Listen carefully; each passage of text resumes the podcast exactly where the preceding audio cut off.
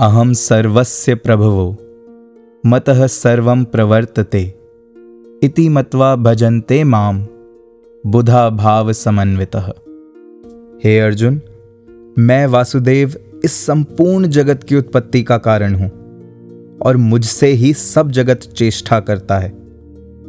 इस प्रकार समझकर, श्रद्धा और भक्ति से युक्त, बुद्धिमान भक्तजन मुझ परमेश्वर को ही निरंतर भजते हैं।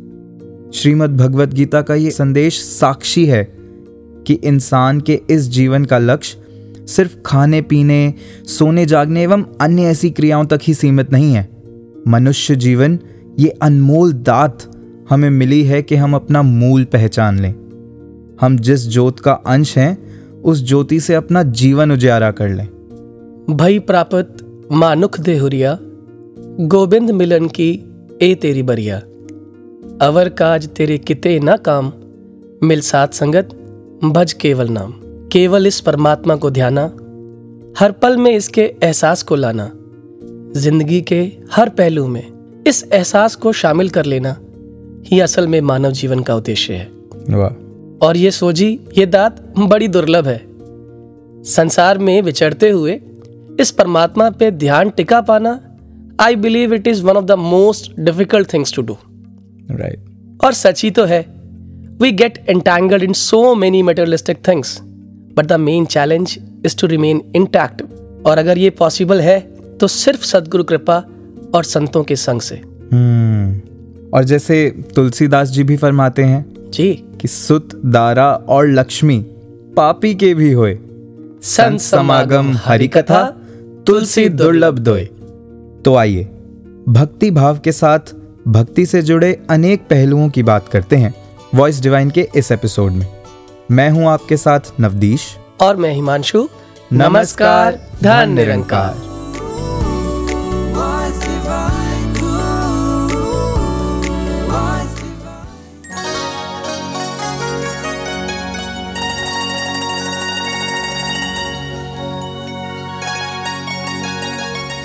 खोरी बोली मन विच मैल ਇਹ ਭਗਤੀ ਦੇ ਆਸਾਰ ਨਹੀਂ। ਇੰਨੀਆਂ ਦਾਤਾਂ ਦਿੱਤੀਆਂ ਨੇ, ਪਰ ਫਿਰ ਵੀ ਸ਼ੁਕਰਗੁਜ਼ਾਰ ਨਹੀਂ ਭਗਤੀ ਪੂਰੀ ਨਹੀਂ ਹੋਣੀ ਜੇ ਪਿਆਰ ਨਹੀਂ ਸਤਕਾਰ। ਬਾਹਰ ਪਿਆਰ ਜਿੰਨਾ ਵੀ ਕਰੀਏ, ਬਾਹਰ ਪਿਆਰ ਜਿੰਨਾ ਵੀ ਕਰੀਏ, ਜੇ ਘਰ ਵਿੱਚ ਸਾਡੇ ਪਿਆਰ ਨਹੀਂ, ਬੋਲਾਂ ਦੀ ਤੇ ਕਮੀ ਨਹੀਂ, ਪਰ ਠੀਕ ਅਗਰ ਵਿਵਹਾਰ ਨਹੀਂ, ਭਗਤੀ ਪੂਰੀ ਨਹੀਂ ਹੋਣੀ ਇਹ ਪਿਆਰ ਨਹੀਂ वाह। किसी भी एपिसोड की भला इससे बेहतर शुरुआत और क्या हो सकती है?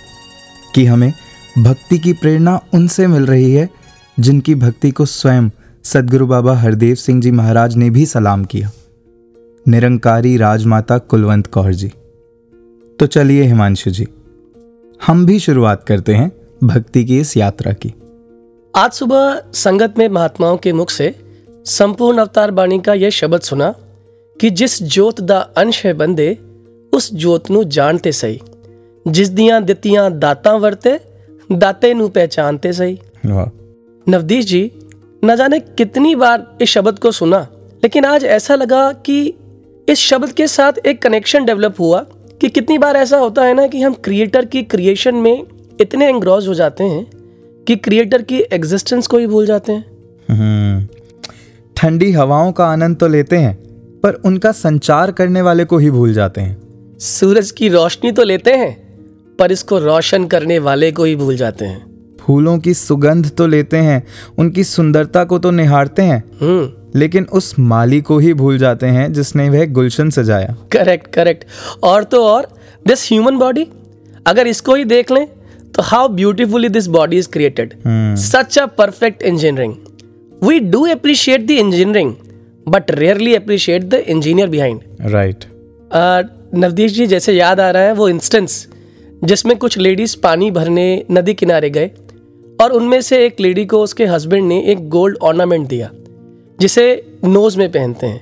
आई गेस हिमांशु जी उसे नथनी कहते हैं। हाँ करेक्ट करेक्ट तो वो जो लेडी थी वो बार बार उस नथनी की इतनी तारीफ़ कर रही थी इतनी तारीफ़ कर रही थी कि उस समय एक संत वहाँ से गुजरा।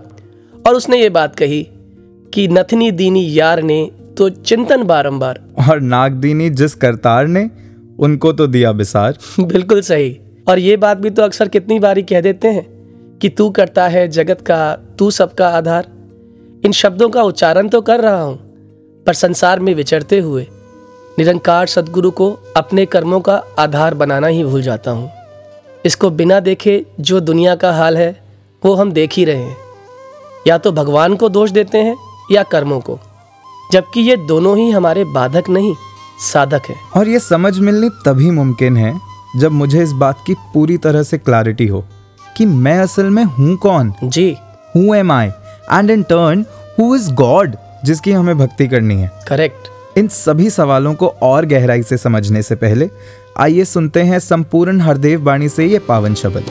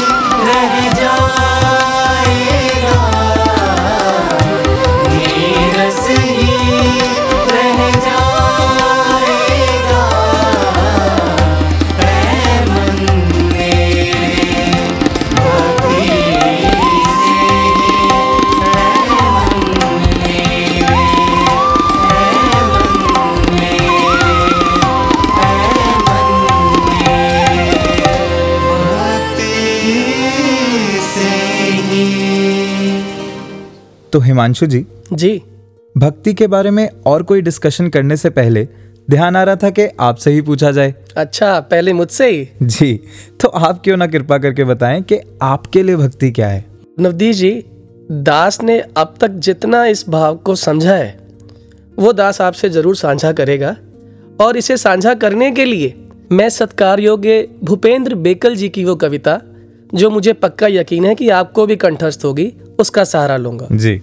तो कुछ ऐसा लिखते हैं कि अगर है हवस हमको जन्नत की भाई इबादत की कीमत अगर हमने चाही। जो ये सोच करते हैं रब की बढ़ाई कि बदले में देगा ये, ये हमको हमको खुदाई। तो व्यापार है ये इबादत इबादत नहीं नहीं है। तिजारत है ये तो अतायत नहीं है। ऐसे भी साहिब हज़ारों हैं सजदे किए जा रहे हैं जो दोजख के डर से वाह। जो ये सोच गर्दन झुकी इसके दर पे कि बच जाएँगे हम खुदाई कहर से। तो ये भी इबादत इबादत नहीं है। महज बुजदली है ये खिदमत नहीं है। नहीं है। और आगे लिख रहे हैं नवदीप जी कि मेरा काम कर दे तो सेवा करूँगा। तुझे ढेर माया के भेंटा करूँगा। दुनिया में रहमत का चर्चा करूँगा। तू कर काम मेरा मैं तेरा करूँगा। तो रिश्वत है ये। तो रिश्वत है ये भी इबादत इबादत नहीं नहीं है। है। सौदागिरी है ये। खिदमत नहीं है। तो फिर इबादत है क्या? भक्ति है क्या? और समझा रहे हैं जी। कि बेरंग की रंगीन मस्ती में खोकर वाह। हवस भय खुशामद से निर्लेप होकर। ख्यालों में मुर्शद के ऐसे पिरोकर इबादत है झुक जाना मशकूर होकर। क्या बात। बेकल इबादत में शर्तें हैं वर्जित इबादत है कर देना खुद को समर्पित। खुद को समर्पित।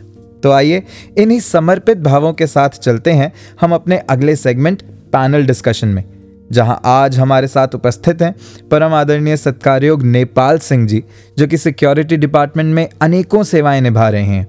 और साथ ही हमारे बीच हैं सत्कार योग बहन तरुणा गांधी जी, जो सदगुरु की एक अनन्य भक्त हैं और अनेकों सेवाओं को सदगुरु के चरणों में निरंतर अर्पित कर रहे हैं। निरंकारी स्टूडियो में आपका स्वागत है। धान निरंकार जी जी। धन्यकार जी नेपाल सिंह जी सबसे पहले आप जी से ये आशीर्वाद लेंगे। और अभी पीछे ही ध्यान आ रहा था सदगुरु माता सुदीक्षा जी महाराज की भी हमने वो विचारें सुनी जहाँ पर हुजूर फरमा रहे हैं कि भक्ति नकल का नाम नहीं है कि कोई संत अगर कुछ किसी रूप में अपनी भक्ति कर रहा है सेवाएँ अर्पित कर रहा है अपने ही भाव में वो भक्ति के पथ पे चल रहा है। तो उसकी नकल कर लेना, जो वो कर रहा है, सिर्फ़ वो कर लेना, सिर्फ़ उस कर्म से जुड़ जाना, वो भक्ति नहीं है। भक्ति एक बड़ा ही इंडिविजुअलिस्टिक सा कॉन्सेप्ट है। भक्ति एक भक्त और भगवान के बीच के रिश्ते का नाम है। तो ये बहुत ही यूनिक हो जाता है, हर किसी के लिए अलग हो जाता है। तो आप जी के लिए भक्ति की क्या डेफिनेशन है? आप भक्ति को किस रूप में देखते हैं? और कैसे उसका फिर प्रैक्टिकल इम्प्लीमेंटेशन करते हैं? उसके बारे में आप जी कुछ बताएँ। जैसा कि नवदीप जी आप जी ने कहा कि जो भक्ति है वो नकल करके नहीं भक्ति जीवन में आती है जब ये ब्रह्म ज्ञान जीवन में आता है। जी। और ब्रह्म ज्ञान सदगुरु के द्वारा हमें जब प्राप्त हो जाता है तो ये बात समझ आ जाती है कि ये जिसका ज्ञान हमें दिया गया है ये निरंकार और जिन्होंने दिया है साकार सदगुरु में कोई भेद नहीं है। इक्को एक है खेल एकदा लंबा चौड़ा लेखा नहीं कहे अवतार गुरु ही रब है इस बीच कोई भूलेखा नहीं नहीं। तो एक भक्त जब इस बात को जान लेता है कि मेरा सदगुरु ही रब है निरंकार है तो वो जब दोनों के बीच में जो रिश्ता जुड़ता है वही एक भक्ति का रूप बन जाता है वो फिर इस एहसास में रहता है कि मेरा जो भी जीवन है वो सदगुरु के आश्रय अनुसार ही चले जैसा कि हमने पिछले दिनों ही विचारों में भी सुना था राजपिता जी ने कहा कि गुरु के सुर में मेरा सुर भी मिल जाए तो भक्ति है। तो फिर वो अपने सुर को अपनी अपनी भाव को वो गुरु के सुर में मिला देता है। वो वैसे नहीं करता जैसे पुरातन संत महात्माओं ने किया है जो भक्तों ने किया है। वो उसकी नकल तो नहीं करता लेकिन उस भाव की नकल ज़रूर करता है जो भाव उन्होंने जिया है। उस भाव में वो रहता है। जैसा कि हम सबने देखा है कि अभी हम बात कर रहे थे कि जो भक्त और भगवान के बीच का जो रिश्ता है उसके पीछे और कोई भी आधार नहीं है। वो आधार है सिर्फ़ भक्ति का। ऐसा एक प्रमाण मिलता है भगवान राम के समय में कि जब वो माता सबरी के आश्रम में गए हैं तो उन्होंने अपने बारे में बताया कि मैं तो अधम से अधम अधम अति भारी ताहू में मतिमंद गंवारी मुझमें समझ नहीं है अकल नहीं है। तो भगवान राम सहज रूप में कहते हैं कि मुझे इन सबसे ऊपर जो प्रिय है और उसके लिए एक रामायण में चौपाई भी आती है कि कहीं रघुपति सुनि भामी निभाता हे सबरी मैं एक बात कहता हूँ मेरा एक भगत करना था। मेरा रिश्ता इस मानव मात्र के साथ वो भक्ति पर आधारित है समर्पण पर आधारित है। जो मेरे प्रति ही समर्पित होकर जीवन जीता है मेरा उसके साथ रिश्ता कायम रहता है। वाह जी। बहुत ही सुंदर थॉट्स आप जी ने शेयर किए और ये सुंदर भाव निरंकार के साथ आपके कनेक्शन को दर्शाते हैं। तो अब तरुणा जी हम आपसे जानना चाहेंगे कि भक्ति के प्रति आपके क्या भाव हैं? तासी यही कहना चाहेगी कि भक्ति के मार्ग सबके अलग अलग हो सकते हैं। बट नाता तो एक ही है। जी। वो जो हम कहते हैं जैसे डिवाइन लव या प्रेमा भक्ति। और हम सब के अंदर में एक वो डिवाइन लव है विच गिव्स अस एनर्जी एक वो ऊर्जा जो हमें मिलती है कि हम अगर समर्पित भाव से, अभी महापुरुष जी ने भी कहा कि समर्पित भाव से जो हम भक्ति करते हैं, जब हम सरेंडर होके कि जो भी हो रहा है, जो भी परिस्थिति है, वो निरंकार को पता है कि वो हमारे लिए कैसे सुखदाई है, या अगर चैलेंजेस भी हैं तो वो ऊर्जा हमें अंदर से ही आती क्योंकि हमारी लिव जुड़ी हुई है। We are consciously remembering this almighty the true master कि हम हमेशा हमारी जो कनेक्शन है वो जुड़ा हुआ है। तो जो भी कठिनाइयाँ आती हैं जो भी आती हैं प्रोबेबिलिटीज़ उसको अ, कैसे हम ओवरकम कर सकते हैं वो ऊर्जा हमें इस भक्ति भाव में इस भक्ति के मार्ग पे जब हम चलते हैं तब वो मिलता है। तो वो समर्पण अगर है समर्पण वाला भाव है एक तो ऑटोमेटिकली आप एक भक्ति के राह में चल रहे हैं। आपका जो ये जीवन का जो लक्ष्य है एक जीवन मुक्त जीने का living life in complete surrender वो भाव आते हैं जितना जितना आप समर्पित होते जाते हैं सदगुरु के आगे निरंकार के आगे। बहुत खूब जी। और नवदीप जी जब जीवन में भगवान मिल गया हम्म। भक्ति आ गई तो जीवन में बदलाव आना तो लाजमी है। बिल्कुल। तो आदरणीय नेपाल सिंह जी हम सभी अब आपसे जानना चाहेंगे कि भक्ति से आपके जीवन में क्या बदलाव आया? जैसा कि आपने कहा कि भक्ति के बाद में जो एक परिवर्तन है वो भक्ति के बाद में परिवर्तन ये आता है कि जिसके जीवन में भक्ति आ गई उसको ये महसूस हो जाता है कि अब मेरे जीवन में किसी प्रकार की कोई भी अ, समस्या मुझे छू नहीं सकती। क्योंकि मेरे जीवन में भगवान आ गया है। तो वो फिर हर समय आनंद की अवस्था में रहता है। एक सज्जन ने मुझसे कह, कहते हैं यार तू बेवजह हंसता है। अच्छा। तो दास ने कहा कि मैंने देखा है आप बेवजह नाराज़ होते हो। तो ये जो एक जो बेवजह हँसी है जिसके पीछे कोई एक आधार नहीं लाना पड़ता जिसके पीछे तो वो सिर्फ़ और सिर्फ़ इसलिए है क्योंकि जीवन में सदगुरु आ गए हैं। और एक जो इनसिक्योरिटी थी एक जो मन में एक डर था एक जो भय था वो अब समाप्त हो गया है कि जो कुछ करने वाले हैं वो तो यही हैं।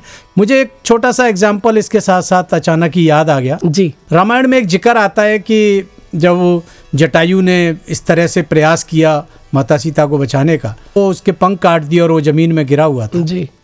तो भगवान राम ने उसको गोद में ले लिया। अब जब गोद में लिया तो लक्ष्मण ने कहा देखो आप जो मांगना है मांग लो इनसे। हम्म। हम्म। तो ये जो चाहे दे सकते हैं। तो उन्होंने कहा इनके पास अब मुझे देने के लिए बचा क्या है? तो उन्होंने कहा क्यों? ये तो सब कुछ दे सकते हैं। कहते हैं जब इन्होंने मुझे गोद ले ही लिया है तो वो सब कुछ मेरा हो गया है जो इनका है। जब भगत अपने भगवान के साथ जुड़ जाता है तो उसको महसूस हो जाता है कि मेरा सदगुरु तो पूरी सृष्टि का मालिक है। तो फिर वो निश्चिंत जीता है फिर वो आनंद में जीता है फिर वो हमेशा हँसते हुए मुस्कुराते हुए जीता है। डरते पह सब मुख जान देने।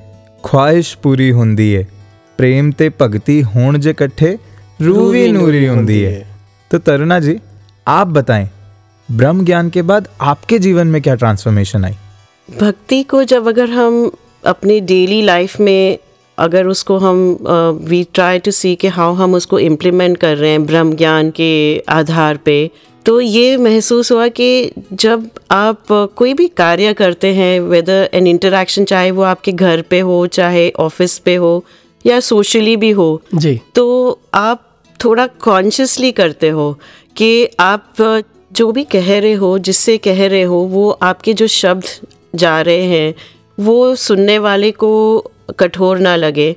कभी कभी आप uh, विचलित होते हैं sometime situations are not under control और आप शायद तेज़ी में कुछ शब्द कह भी देते हो। बट इमिजिएटली uh, आपको अंदर से वो महसूस होता है कि आपने शायद ये शब्द गलत कहे। तो ये निरंकार का एहसास जो हमारे साथ रहता है वो हमें प्रोटेक्ट करता है कि हम जो भी आचरण हमारा है वो सही हो चाहे वो कहीं भी हो। और लॉट ऑफ़ टाइम्स ऐसी सिचुएशंस आती हैं कि आप अपना संतुलन खो बैठते हैं या आपको लगता है कि मैं इसको कैसे हैंडल करूँ? तो वेरी ऑफन जैसे घर पे बहुत बारी होता है कि आप between two family members you are you know the bridge between them तो अब आप क्या करो इस सिचुएशन में? तो अलॉट ऑफ़ टाइम जैसे मैं अपने बेटे के साथ बैठी हूँ, उसने कुछ कह दिया तो मैंने हंस दिया। वो गुस्से में है तो आगे से मेरी हँसी निकल गई। तो आप हंस रहे हो? तो मैंने उससे यही कहा कि अगर मैं हंस रही हूँ that is my way of handling things अगर मैं भी गुस्सा हो जाऊँ और रोने लग जाऊँ तो फिर सिचुएशन तो सॉल्व नहीं होगी प्रॉब्लम तो सॉल्व नहीं होगी। सो so ये जो छोटी छोटी जो सिखलाइयाँ हमें सत्संग में जब हम आते हैं प्रैक्टिकल इम्प्लीमेंटेशन की, वो हमें हेल्प करता है। एंड भक्ति का मार्ग तो यही है ना ultimately that you love everybody you have love in your hearts for everybody कि जो भी आपके संपर्क में आते हैं वो आपको याद रखते हैं। That is how it is so basically easy हो जाते हैं थोड़ा। द लाइफ बिकम्स इजी और हर चीज़ को एंजॉय करते एंजॉय करते हुए आप uh, अपना जीवन व्यतीत करते हैं। हाँ बेसिकली क्योंकि ये बात ये एहसास में आ जाता है कि अब आ, मेरे करने के लिए कुछ बचा नहीं है। क्योंकि लिखा भी है ना भक्ति है नाम समर्पण का। जब आपने समर्पित कर दिया अपने आप को पूरी तरह से सदगुरु को सरेंडर कर दिया तो अब आपको कुछ करने के लिए शेष ही नहीं रहा है। फिर तो सिर्फ़ आनंद है खुशी है ब्लिस है। वाह। तो जैसा कि अभी हम देखते हैं कि जब इस अवस्था को प्राप्त हो जाता है उसको पता चल जाता है कि मेरे जीवन का जो परम लक्ष्य है वो है ये प्रभु परमात्मा निराकार। और जैसा कि सदगुरु माता जी ने कहा कि एक अवस्था जो ब्रह्म ज्ञान के बाद की जो अवस्था है वो अवस्था है निरंकार ही हो जाना। अब जब निरंकार ही हो जाने वाली अवस्था को समझ गए कि अब मेरा जो वास्तविक स्वरूप है वो निरंकार है। तो दास को ऐसा ही एक एग्ज़ाम्पल जहन में आया कि सदगुरु माता दीक्षा जी महाराज का एक कल्याण यात्रा एमपी में।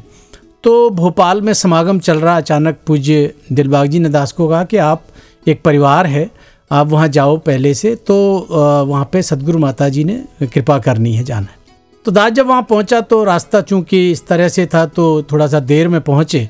तो जैसे ही दास वहाँ पहुँचा तो दास ने देखा कि एक बहन है जो एक बहुत ही चेहरे पे एक तेज था और एक पॉजिटिविटी थी। तो दास ने उनके चरणों में धन्यकार करते हुए कहा कि आपसे तो भगवान मिलने आ रहे हैं, क्योंकि वो दिव्यांग हैं और तो सिर्फ़ और सिर्फ़ स्माइल, वो सिर्फ़ इस खुशी में थे कि आज मुझे भगवान दर्शन देने आ रहे हैं और फिर वो जो कन्वर्सेशन के सदगुरु, क्या करूँ मेरा शरीर साथ नहीं देता, नहीं तो मैं वहीं दर्शन करने आती। आप आए, आपका बहुत बहुत शुक्रिया। आप मुझसे बहुत प्यार करते हैं। तो दास ने देखा कि हर वक्त वो जो कन्वर्सेशन था हुजूर के साथ उनका कहीं कोई सिकवा नहीं, कहीं कोई गिला नहीं, कहीं शरीर के साथ जुड़ी हुई कोई बात नहीं कि मेरा शरीर साथ नहीं देता या मेरे शरीर में ये प्रॉब्लम है।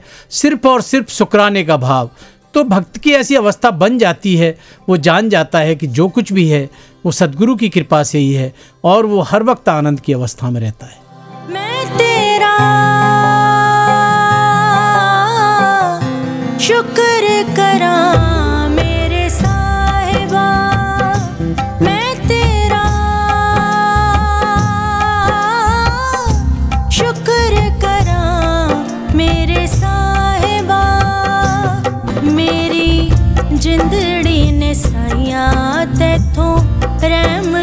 ਪਾਈਆਂ ਮੇਰੀ ਜਿੰਦੜੀ ਨੇ ਸਾਈਆਂ ਤੇਥੋਂ ਰਹਿਮਤਾਂ ਨੇ ਪਾਈਆਂ ਮੇਰੀ।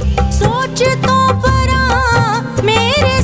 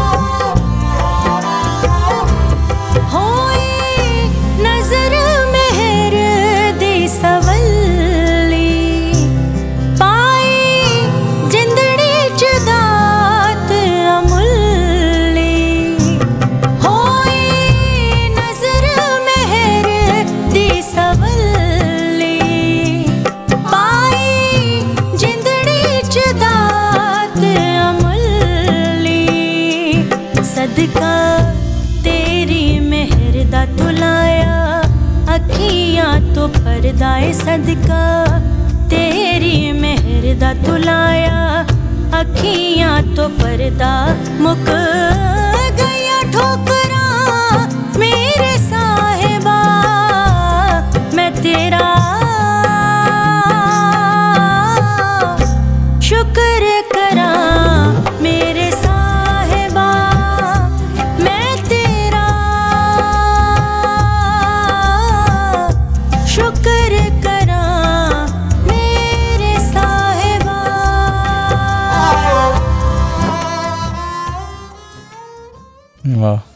तो एक भगत की यही अवस्था हुआ करती है ब्रह्म ज्ञान लेने के बाद कि मेरा मुझमें कुछ नहीं जो कुछ है सो, सो तेरा। तेरा। तो नवदीप जी यहाँ पर इतने सुंदर भावों का आदान प्रदान हो रहा है जहाँ पर हमने ये भी सुना कि भक्ति भाव का नाम है।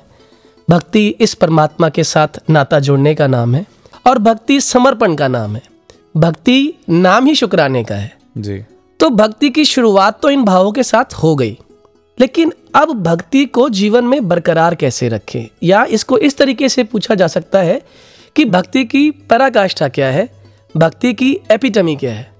भक्ति के मार्ग पे जब हम चल पड़ते हैं तो जैसे आप जी ने अभी कहा शुक्राने का भाव। हर समय जो भी हो रहा है ये दासी ने अपनी मदर से देखा। जी। मैं मदर इन लॉ नहीं कहना चाहती ये शब्द क्योंकि ये एक महापुरुष ने ही कहा कि जब एक बारी इंट्रोडक्शन शुरू में दासी जब आई थी कि ये कौन है तो मैंने तब ऐसे ही कह दिया मदर इन लॉ। तो उन्होंने एक ही शब्द कहा कि ये मदर इन लॉ क्यों कहा आपने? माँ नहीं होती आपने ये डिफ्रेंसिएशन क्यों लगाया? वाह और उस दिन के बाद ये बात चाहे मम्मी अभी फ़िज़िकल फॉर्म में नहीं है बट हमेशा याद रहता है कि वो एक भक्त का जैसे जीवन था, वो जब भी बैठते थे हर समय वो एक जब भी कुछ परोसना तो वो सिमरन करते हुए मेरे को परोसते थे। तो दासी बहुत नई थी इसमें तो समझ नहीं आती थी। बट अब जैसे जैसे भक्ति मार्ग में चलने लगे तो तब एहसास हुआ कि हम जो भी करते हैं, जो भी हमें मिलता है whatever we get whatever we are receiving is this grace of Nirankar तो हमेशा जब हम इस मालिक का शुक्र करते हैं, चाहे कुछ भी हो तो आप देखते हैं कि ज़िंदगी में ना चाहे थोड़ा भी हो चाहे कठिनाई भी हो बट सिमरन करते हुए ना वो जो पल है वो हमें एक सिमरन से वो शक्ति आती है। जी। तो एपिटोम या परिकाष्ठा जैसे आप जी ने कहा कि जब हर समय हम कनेक्टेड हैं हर समय जो भी कार्य कर रहे हैं तो वो कनेक्शन हमारा अगर कायम है तो हम भक्ति मार्ग पे हैं। तो जैसे कहते भी हैं कि किसी शिखर पर पहुँचना तो एक बात है पर उस पर बरकरार रहना वो दूसरी है। तो आदरणीय नेपाल सिंह जी आप जी हमें बताएँ कि भक्ति के इस मार्ग पर बने रहने के लिए एक भगत को क्या करना अनिवार्य है? जैसा कि अभी तरुणा जी ने बताया कि जब हम इसके साथ इंटरकनेक्ट हो गए हमें पता चल गया कि जो मेरा वजूद है जो मेरा अस्तित्व है वो सिर्फ़ और सिर्फ़ सदगुरु के कारण है। जी। और उनको जब ये महसूस हो जाता है कि ये सदगुरु ही मेरे जीवन का आधार हैं। तो कई बार ऐसा देखने में भी आया है दास ने भी देखा है कई बार चरणों में होते हैं। और सदगुरु माता सुदीक्षा जी महाराज भी कई बार पूछ लेते हैं कि आप कैसे हो परिवार में सब ठीक हैं। तो मन में कई बार ख्याल आता है कि आ, क्यों ना कुछ घर की बातें कह दी जाएँ कि मकान अभी नहीं बना है या कुछ और चीज़ें जीवन में जो जिनकी अभी कमी है लेकिन वहीं जब दास ने हनुमान जी के जीवन को पढ़ा वाह। तो एक जगह ऐसा पढ़ने में आया कि शायद है भगवान राम ने यही प्रश्न उनसे किया होगा कि आपको कोई चीज़ की ज़रूरत तो नहीं है कोई प्रॉब्लम तो नहीं है कोई दुख तो नहीं है।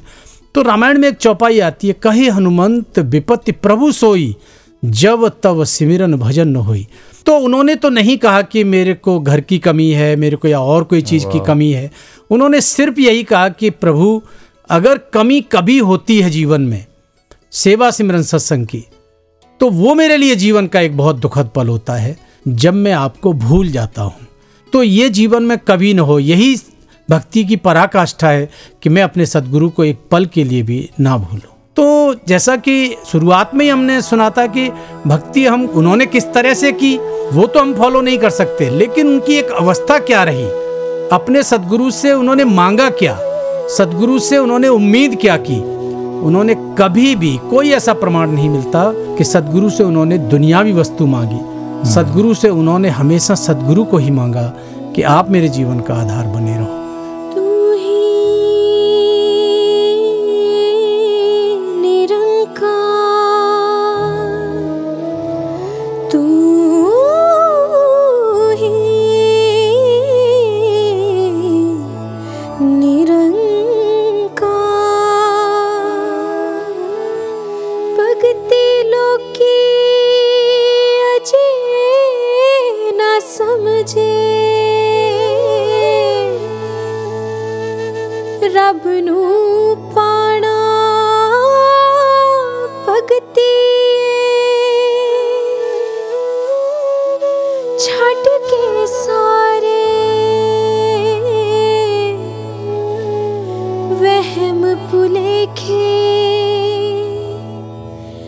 गुरूर जाना भगती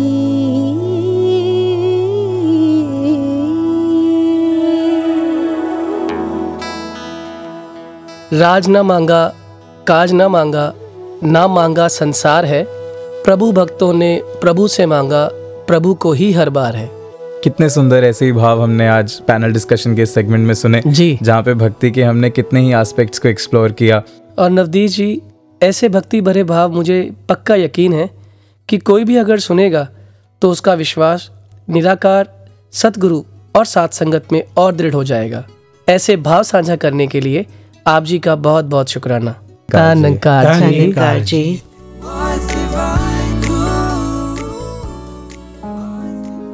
तो इन भक्ति भरे भावों के बाद आइए सुनते हैं एक भक्ति भरा गीत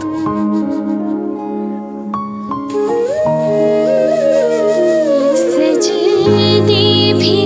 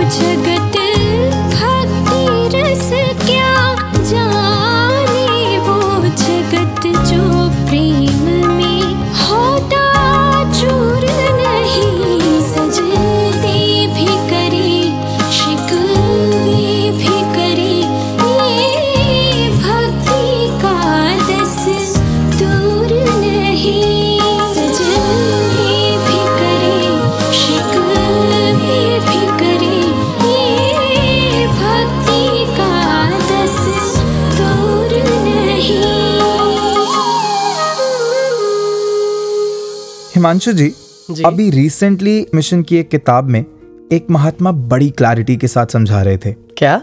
That the God is the macro source of which the self is a micro part वाह जैसे एक इंसान कभी भी अपना चेहरा नहीं देख सकता जब तक उसके आगे एक दर्पण ना रख दिया जाए। करेक्ट और जब इंसान को खुद की पहचान हो जाती है तब उसे समझ आ जाता है that all the qualities of the divine can get reflected in the individual self बहुत सुंदर। You are not a drop in the ocean you are the entire ocean in a drop वाह।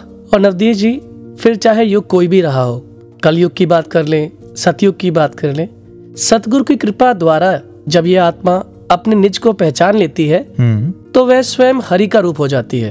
हम्म, जैसे वो महावाक्य भी हम सुनते हैं जी। कि every soul is potentially divine तो हिमांशु जी जी। जहाँ पोटेंशियल की बात हो रही है वहीं उसकी एक्चुअलाइजेशन भी की जा सकती है। Hundred percent. इसका मतलब ये कि अगर ये परमात्मा निर्वैर है तो मुझे भी निर्वैर होना चाहिए। बिल्कुल ठीक। और नवदीप जी आप ये भी कह सकते हैं कि अगर यह निर्भय है तो मुझे भी निर्भय होकर ये जीवन व्यतीत करना चाहिए। मतलब ये विशाल है तो मेरे जीवन से भी ये विशालता झलकनी चाहिए। बिल्कुल ठीक। और अगर ये स्थिर है तो मेरे जीवन में भी ये स्थिरता आ जानी चाहिए। वाह। और जब ये विवेक मेरे जीवन में सदगुरु की कृपा से आता है तब मन एक ऐसी अवस्था प्राप्त कर लेता है जो सुख दुख अच्छा बुरा धूप छांव आसक्ति अनासक्ति इन सब पहलुओं से ऊपर उठकर स्थिरता प्राप्त कर लेता है। वाह।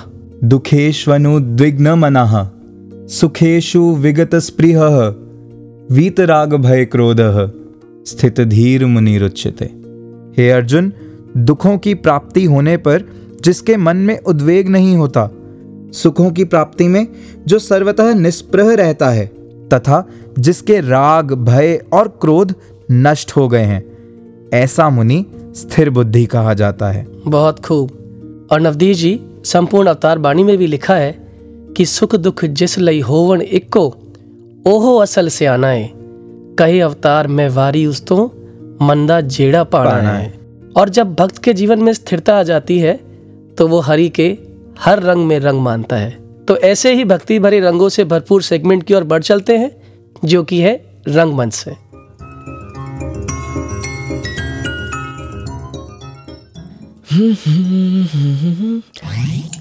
अरे भाई साहब जरा ध्यान से। सॉरी सॉरी वो मेरा ध्यान नहीं था। शूट शुरू हो गया क्या? अरे भाई साहब। वही तो चल रहा है। इट्स ओके भाई साहब हमारे यहाँ ऐसा ही होता है। अ, कैसा होता है? आप जान जाएँगे। क्या जान जाएँगे? यही कि और कितनी देर डॉक्टर साहब आप बोलते क्यों नहीं? क्या? नहीं नहीं नहीं। कह दो ये झूठ है। भाई साहब इस सीरियल में तीन बार क्यों बोलते हैं? नहीं मतलब इम्पैक्ट ज़्यादा पड़ता है। क्योंकि रियल लाइफ में अगर मैं ऐसे बोलूँ ना घर पे तो तीन बोलूँगा छः खाऊँगा। सेंस नहीं बनता ना। अरे भाई साहब हमारे यहाँ ऐसा ही होता है। आप उन्हें बचा नहीं सकते? आप शायद जानते नहीं कि मैं उनकी अर्धांगिनी हूँ और आप सिर्फ़ एक डॉक्टर हटिए मैं करूँगी अब ऑपरेशन। अरे उसको बोल रही है सिर्फ़ एक डॉक्टर है। अरे सालों से पढ़ाई करी है उसने वो बचाएगा उसके आदमी को। दिमाग खराब हो गया इसका। कौन है नालायक राइटर इसका? अरे डॉक्टर का कोट उतरवा के बिठा दिया उसको स्टूल पे। मुझको चक्कर आ रहे मुझे भी कोई स्टूल दे दो। अरे भाई साहब बोला तो था हमारे यहाँ ऐसा ही होता है। भावेश भावेश। हाँ क्या क्या हुआ? तू कब आया? और यहाँ क्यों सो रहा है? अरे कुछ नहीं वो तेरा नॉन सीरियस सीरियल का शूट देखते देखते सो गया यहाँ दस पंद्रह मिनट के लिए। नॉन सीरियस सीरियल एक एक्टर होके दूसरे एक्टर के काम को ऐसे बोलते हैं? ये सीरियल से ना बहुत अच्छा है वेब सीरीज़ एंड मूवीज़ का काम ठीक है? खैर चलते हैं अब। प्रस्थान करें यहाँ से। हाँ मैं सामान लेके आई बस। हम्म, ठीक है। वैसे ट्रैफ़िक दिखा रहा है आगे। आज टाइम लगेगा घर जाते हुए। हम्म और ये प्रस्थान क्या है? कोई हिस्टोरिकल प्रोजेक्ट मिला है क्या? नहीं वो एक पॉडकास्ट का मौका मिला इस बार तो ट्राई किया to be a part of it that's nice हाँ बस उसी में स्पिरिचुअल टॉपिक्स पर कुछ डिस्कशन हो रहा था तो काफ़ी अच्छा लगा और मुझे तो पर्सनली बहुत पसंद है you know knowing about the one who created us अच्छा। व्हाट क्या हुआ? कुछ नहीं बुज़ुर्ग होते जा रहे हैं आप। आजकल ज्ञान की बातें कर रहे हैं। मतलब? मतलब ये बातें करने के लिए बुज़ुर्ग होना पड़ता है? ऑब्वियसली यार अभी एज थोड़ी है। अभी तो एंजॉय करना है जॉब्स करियर देन फैमिली फिर ओल्ड एज में आके ये सब करेंगे ना। हम्म अच्छा और आपका ये एंजॉय करना जॉब्स करियर देन फैमिली के बाद ओल्ड एज वाली स्टेज तक हम पहुँचे ही ना तो? अब तू ऐसे डिप्लोमेटिक रिप्लाईज देगा तो कैसे चलेगा? बी पॉजिटिव ना। भगवान जी सब अच्छा करेंगे। ओके भगवान जी सुन रहे हो ना? ये सही है। सब अच्छा करवाना हो तो भगवान याद आ जाते हैं। वरना तो साठ सत्तर साल की उम्र में अपॉइंटमेंट ले रखी है गॉड जी से। अब खुद को पॉजिटिव भी तो रखना है ना। And for that I do daily practices like yoga meditation अब तो मैनिफेस्टेशन भी। बट तू तो श्योर है ना कि साठ सत्तर तक मस्त फिट एंड फाइन जाने वाली है? अम, नहीं मतलब खुद को रखना पड़ेगा ना मेंटली एंड फिजिकली स्ट्रांग यार समझना तू। समझ रहा हूँ और देख भी रहा हूँ कि कैसे तू खुद भी श्योर नहीं है। देख अचिंत ईश्वर को जानने की ना कोई एज नहीं होती। उस भक्ति के एहसास को महसूस किसी भी एज में किसी भी स्टेज पर किया जा सकता है। और जब ऐसा मुमकिन है तो कल पर क्यों छोड़ना? पर अजीब नहीं लगेगा? सब एंजॉय कर रहे होंगे और हम स्पिरिचुअलिटी की बातें कर रहे होंगे। हम्म, अच्छा वैसे मेरा अकाउंट लॉग आउट हो गया और मैं पासवर्ड भूल गया ओफो फिर से? हाँ वो ओटीपी आया था ना लास्ट टाइम दियो यार निकाल के एक बार। सॉरी सर अब वो किसी काम का नहीं है। क्यों? ओ है ना वो तो? हाँ जी इसीलिए वन टाइम यूज़ होता है। बस उसके बाद एक्सपायर खत्म टाटा बाय बाय वही तो। ये एक एक सांस भी ना ओ ही है इस लाइफ का। ये एक ली हुई सांस दोबारा नहीं आएगी। कितने ओटीपी हम यूँ ही वेस्ट कर देते हैं यार। ये जो अभी अजीब वाली बात कही ना तूने, यार अजीब तो तब लगेगा ना जब सब हासिल कर लेंगे, लेकिन सुकून की सांस नहीं होगी। क्योंकि ये डिजायर्स तो कभी खत्म नहीं होने वाली। और ना ही ये पता लग पाएगा कि हम आए क्यों हैं इस धरती पर। बस भागने दौड़ने। और किसने कहा? आध्यात्मिक होने का मतलब है एंजॉय नहीं करना करियर नहीं बनाना। इनफैक्ट स्पिरिचुअल विजन मिलता है ना तो क्लैरिफिकेशंस आती हैं, सही और गलत में अंतर पता चलता है। भक्त प्रहलाद ने इसी ओ को जान लिया था इतनी छोटी सी उम्र में। हम तो फिर भी एक मैच्योर स्टेज पर आ चुके हैं। Why to wait for some future days when we have बात तो सही कही है। वैसे भी जब जब स्पिरिचुअल थॉट्स में जाती हूँ तो अलग ही पॉजिटिविटी मिलती है। बिल्कुल उस फ़ेमस शो के डायलॉग की तरह भक्ति ही शक्ति है। बट थैंक्स ये साइड दिखाने के लिए भी। वैसे बातों बातों में डायलॉग तो सही मारने लग गया है तू है? सीरियल्स में काम करेगा? नो no, कभी नहीं। एंड लुक प्रॉमिस कर तू ये सीरियल वाली लाइफ ना पर्सनल लाइफ में कभी नहीं लाएगी। क्या मतलब? अरे तेरा क्या भरोसा? भगवान ना करे कुछ हो जाए मुझे तो तू तो डॉक्टर के पास ले जाने की बजाय खुद ही ऑपरेशन करने बैठ जाएगी मेरा। डोंट वरी तेरे सारे ओटीपी ठीक कर दूँगी।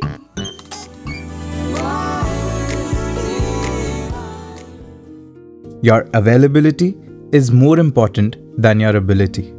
Nice Himanshu ji. जी। ये लाइंस जो बाबा हरदेव सिंह जी महाराज के मुखारबिन से न जाने कितनी बार सुनी बचपन से ही मन में घर कर गई थी। कुछ साल पहले पुणे शहर में कुछ वक्त रहने का मौका मिला। Oh wow. और वहाँ की सात संगत से भी भरपूर आशीर्वाद प्राप्त हुआ। क्या बात।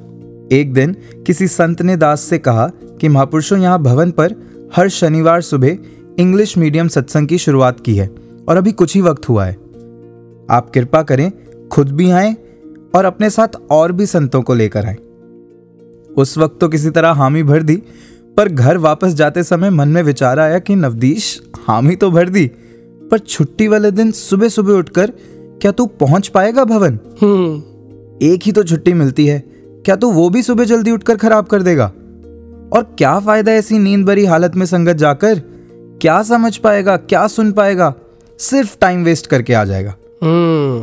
हिमांशु जी अभी इस असमंजस में मन फंसा ही था कि वहीं कहीं बाबा जी का यह कोट मोबाइल में सामने आ गया। Which one your availability is more important than your ability oh और फिर हुजूर का वो संदेश भी सामने आया जहाँ उन्होंने हमें समझाया कि इस जीवन में जो भी पल सत्संग में हरि चर्चा करते हुए और इस प्रभु पिता परमात्मा के एहसास में बीतते हैं वही सफल है। असल ज़िंदगी जीना तभी सार्थक है जब हम अपने अंदर से आलस्य मोह लोभ इन विकारों को निकालकर इस निरंकार परमात्मा को मन में बसाते हैं। ट्रू प्रभु भक्ति का रास्ता अपनाते हैं। ये सब विचार सुनने के बाद मेरे मन में ये ख्याल आया कि कितनी बार मैं अपने मन में इस बात की सहमति भर चुका हूँ कि सत्संग से ही मुझे सारे सुख मिलने हैं। करेक्ट संतों के संग में बीते पलों से बेहतर कोई पल नहीं है। तो फिर क्यों जब जीवन में मुझे ऐसे पल निरंकार द्वारा बख्शे जाते हैं तो मैं तर्क वितर्क में फंस जाता हूँ? क्यों मेरा उन पलों को चूज़ करना एक सवाल बन जाता है? हम्म नवदीश जी आपका जो इनिशियल डाउट था मैं तो आपकी कन्वर्सेशन सुन के ऐसा ही फील कर रहा था। थोड़ा ट्रबलसम तो रहा होगा आपका सुबह सुबह उठना। पर यह भी समझ आया कि आपके अवेलेबल होने के भाव से ही सत्संग जाना संभव हो पाया। और नवदीश जी यहाँ एक थॉट और दिमाग में आ रहा है कि बीइंग टीचर्स आप और मैं अक्सर देखते हैं कि क्लास में there are many children who are bright और we can say that they are gifted with this ability कि दे ग्रास्प थिंग्स क्विकली वैसे ऐसे भी बच्चे होते हैं ना जो थोड़ा समझने में स्ट्रगल कर रहे होते हैं। जी। पर ये आपने भी ज़रूर फील किया होगा कि चाहे बच्चा ब्राइट ना भी हो मगर उसकी अवेलेबिलिटी और उसका इंटेंट टू लर्न हो हम्म। तो उसमें भी बहुत सुंदर चेंजेस लाए जा सकते हैं। और यही बात तो स्पिरिचुअलिटी में भी है ना कि सतगुरु पूरा है ज्ञान पूरा है और अगर इस पूर्ण को समझने के लिए मेरी अवेलेबिलिटी सदगुरु चरणों में निरंतर बनी रहे तो ऐसे सिख का सहारा स्वयं सदगुरु बन जाता है। वाह। तो बात ये आती है कि इसका ध्यान तो मुझ पर हमेशा ही है मैं इस पर ध्यान कर लेता हूँ तो बात बन जाती है। वाह। और बात बनती है मानने से। जो मानते हैं वही मानने का असर जानते हैं। ओह अच्छा नवदीश जी आई गॉट इट आपका इशारा है हमारे अगले सेगमेंट की ओर। जो है जब माना तब जाना।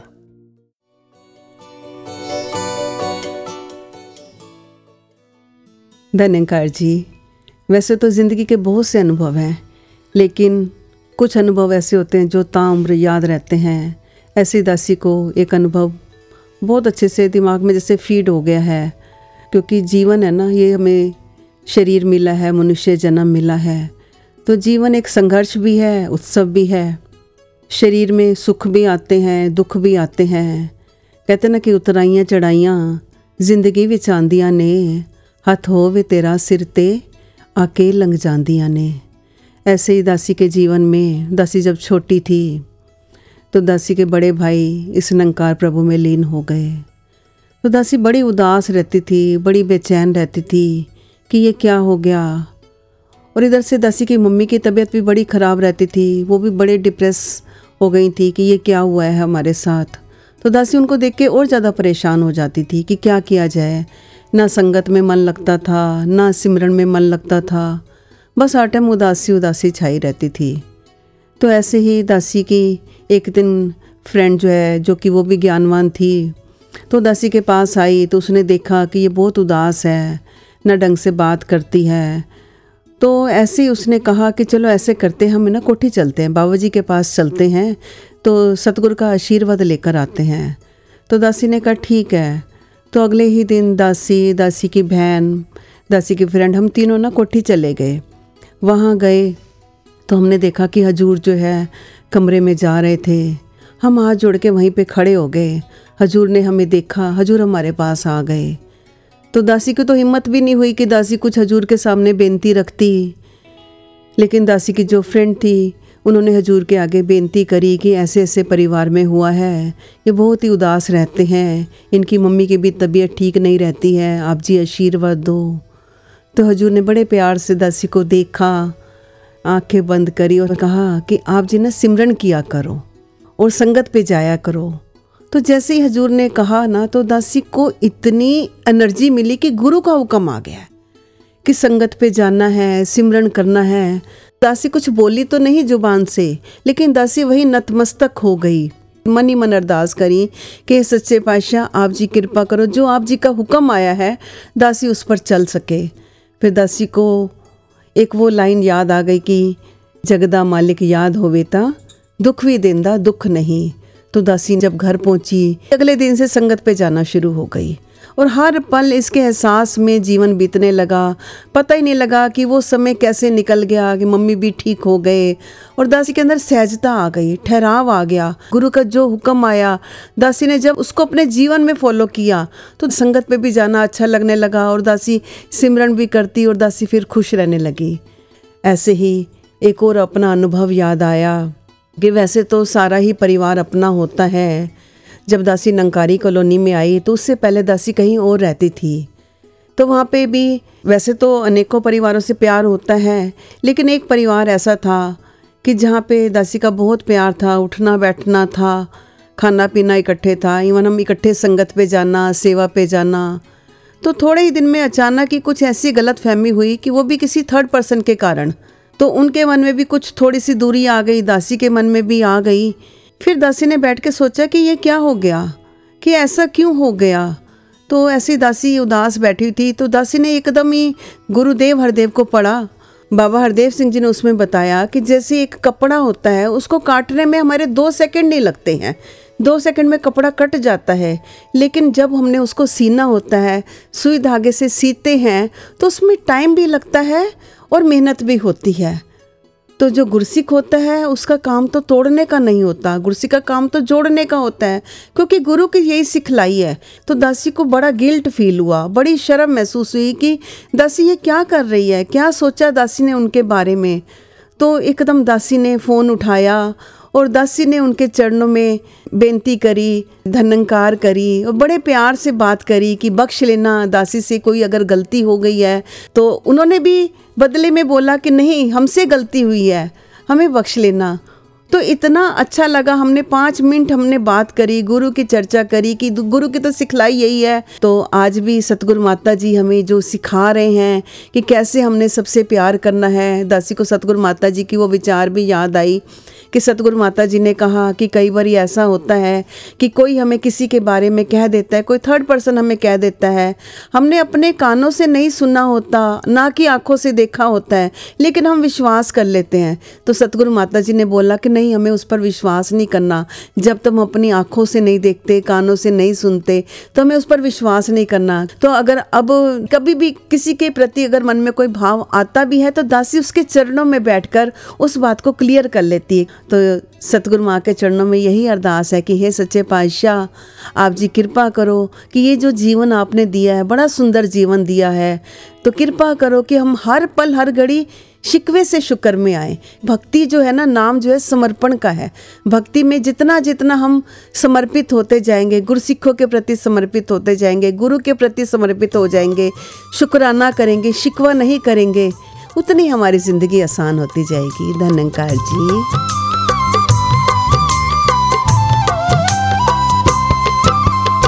ਜਿਉਂ ਫੁੱਲਾਂ ਦਾ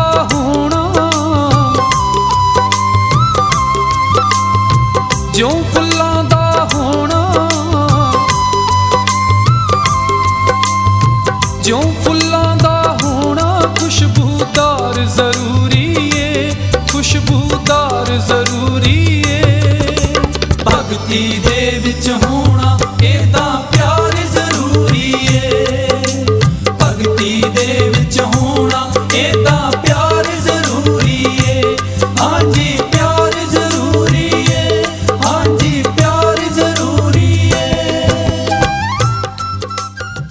हिमांशु जी जी।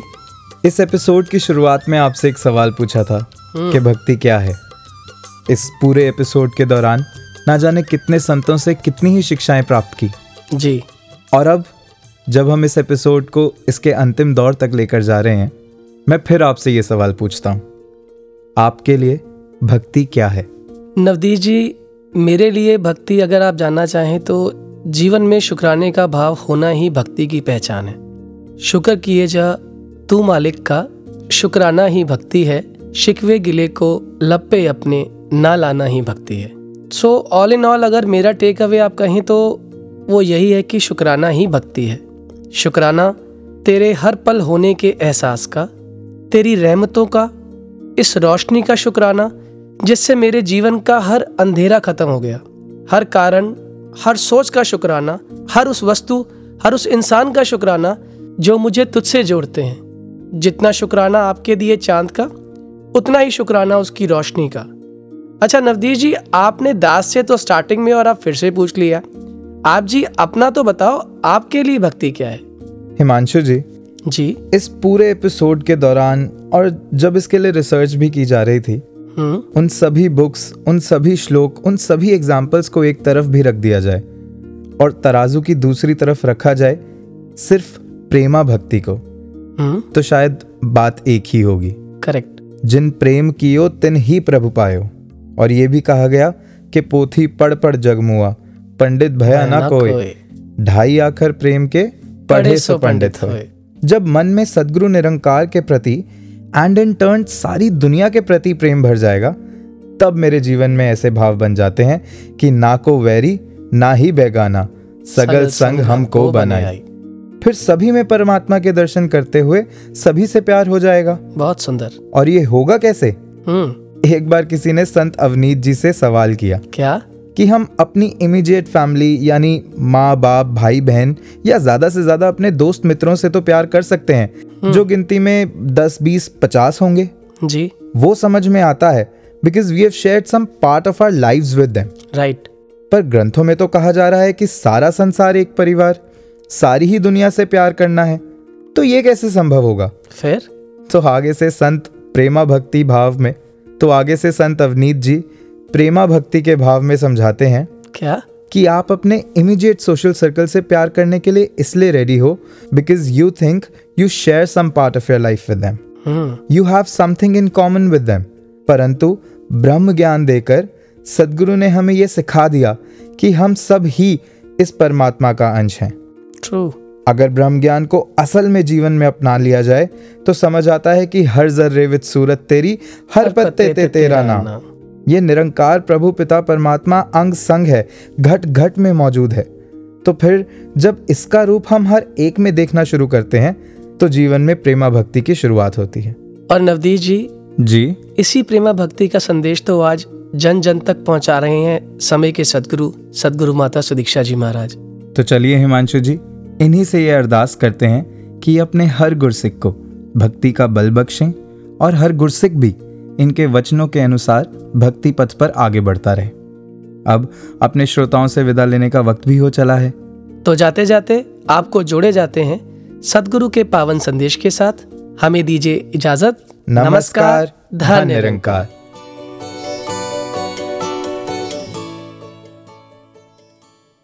जहाँ अपने कर्तव्यों को भी एक भक्त पूरा करता है, क्योंकि भक्ति तो एक गृहस्थ में ही रहकर होती है।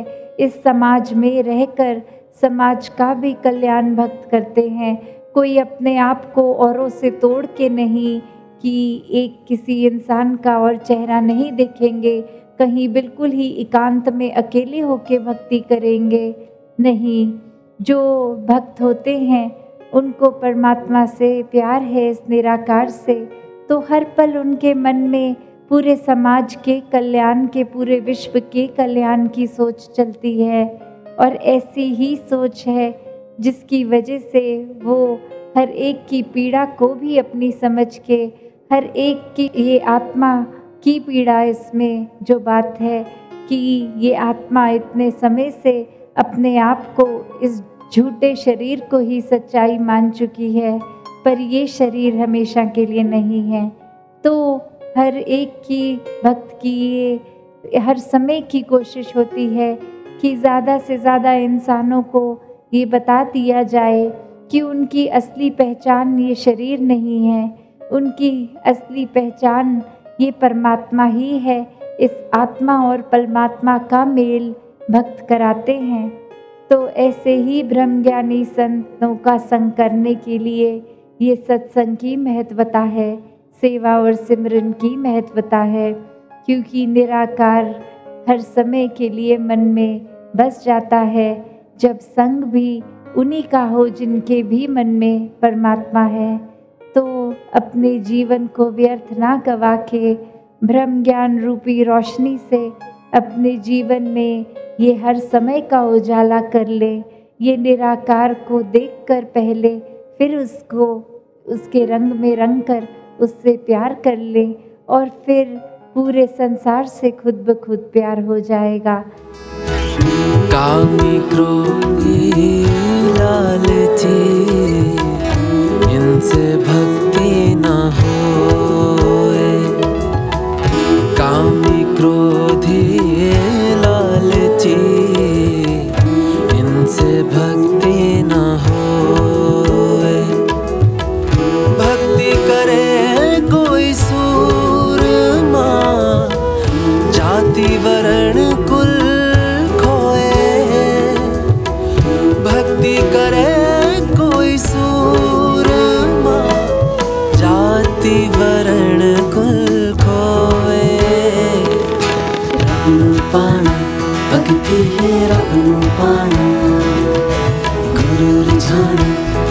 दिएको छ रब्नु पाना भक्तिले रब्नु